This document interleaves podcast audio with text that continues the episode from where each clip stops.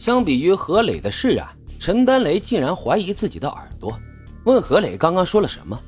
他怎么会跟自己离婚呢？陈丹雷怔怔地看着面前的丈夫，他依旧是那般年轻俊朗，就如两人在清华初次相遇之时。那时候的他意气风发、温柔腼腆。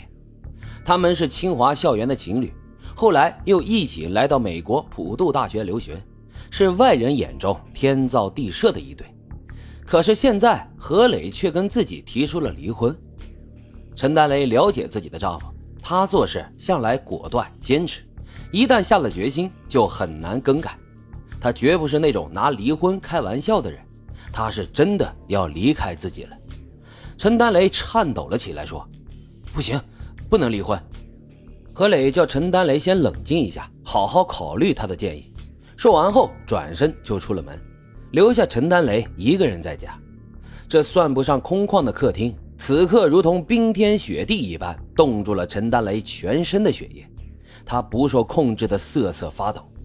离婚，多么可怕的两个字啊！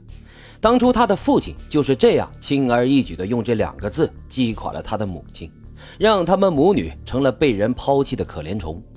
而现在何磊也要抛弃他了，一想到这儿，陈丹雷蹲在地上，抱着膝盖，呜呜的就哭了起来。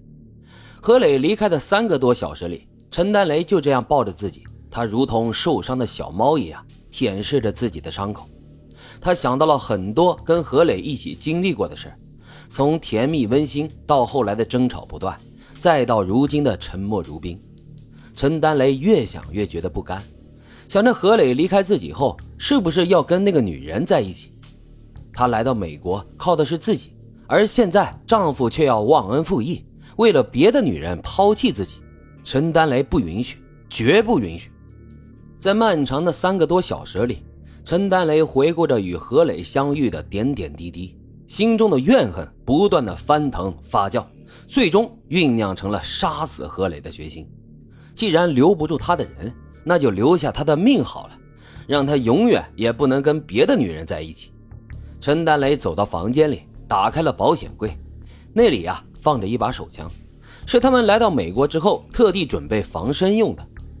陈丹雷抚摸着冰冷的枪身，想起了当初何磊教他射击的场景。可是等到晚上何磊回家的时候，陈丹雷正靠在床上看书，听到何磊回来了，他也没有抬头，如同冰雕一般散发着冷气。何磊呢也没有觉得奇怪，因为以前啊每次吵架，他们两个都要冷战很长时间。陈丹雷绝对不会低头，总是等着他先服软。这一次，他都说出离婚的话了，陈丹雷的反应肯定比以前更加过分。但是这一次，何雷已经不打算再像以前那样去哄他了，他真的累了。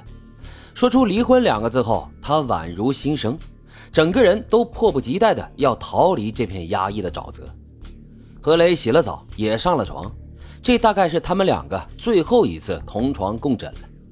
何磊决定要将所有的话留到第二天再说，可是他不知道，这不仅是他最后一次跟陈丹雷同床共枕，也是他生命中最后一个夜晚。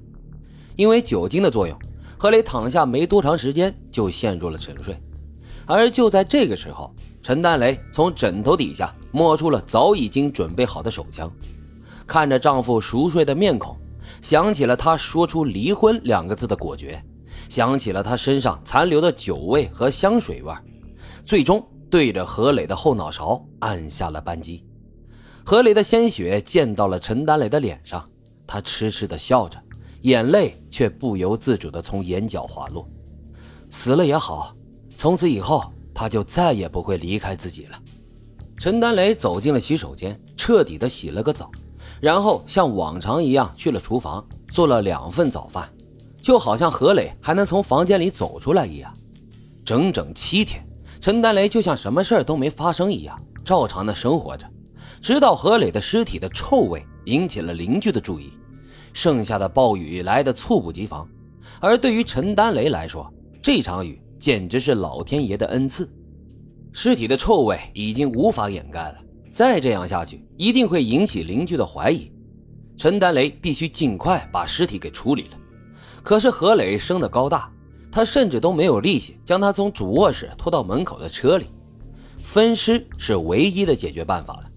此时的陈丹雷不得不清醒。何磊身为清华理工男，喜欢各种户外活动，也喜欢自己动手，所以这家里工具齐全。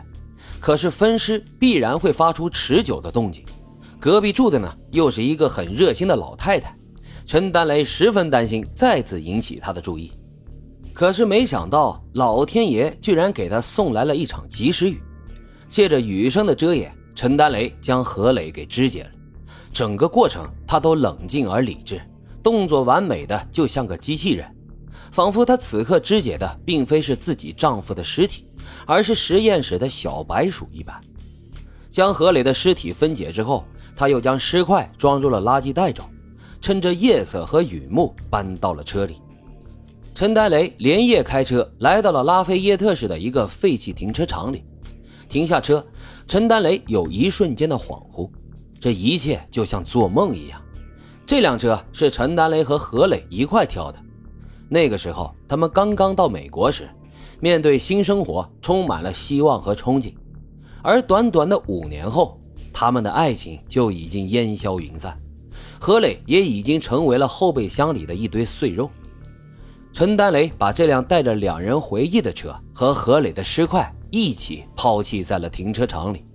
是何磊先不要他的，而不是自己不要的。陈丹雷最后看了一眼那辆车，然后头也不回的就回了家。等到再一次回到家里，屋里的尸臭味散去了不少。陈丹雷坐在沙发上，脑子飞快的旋转着，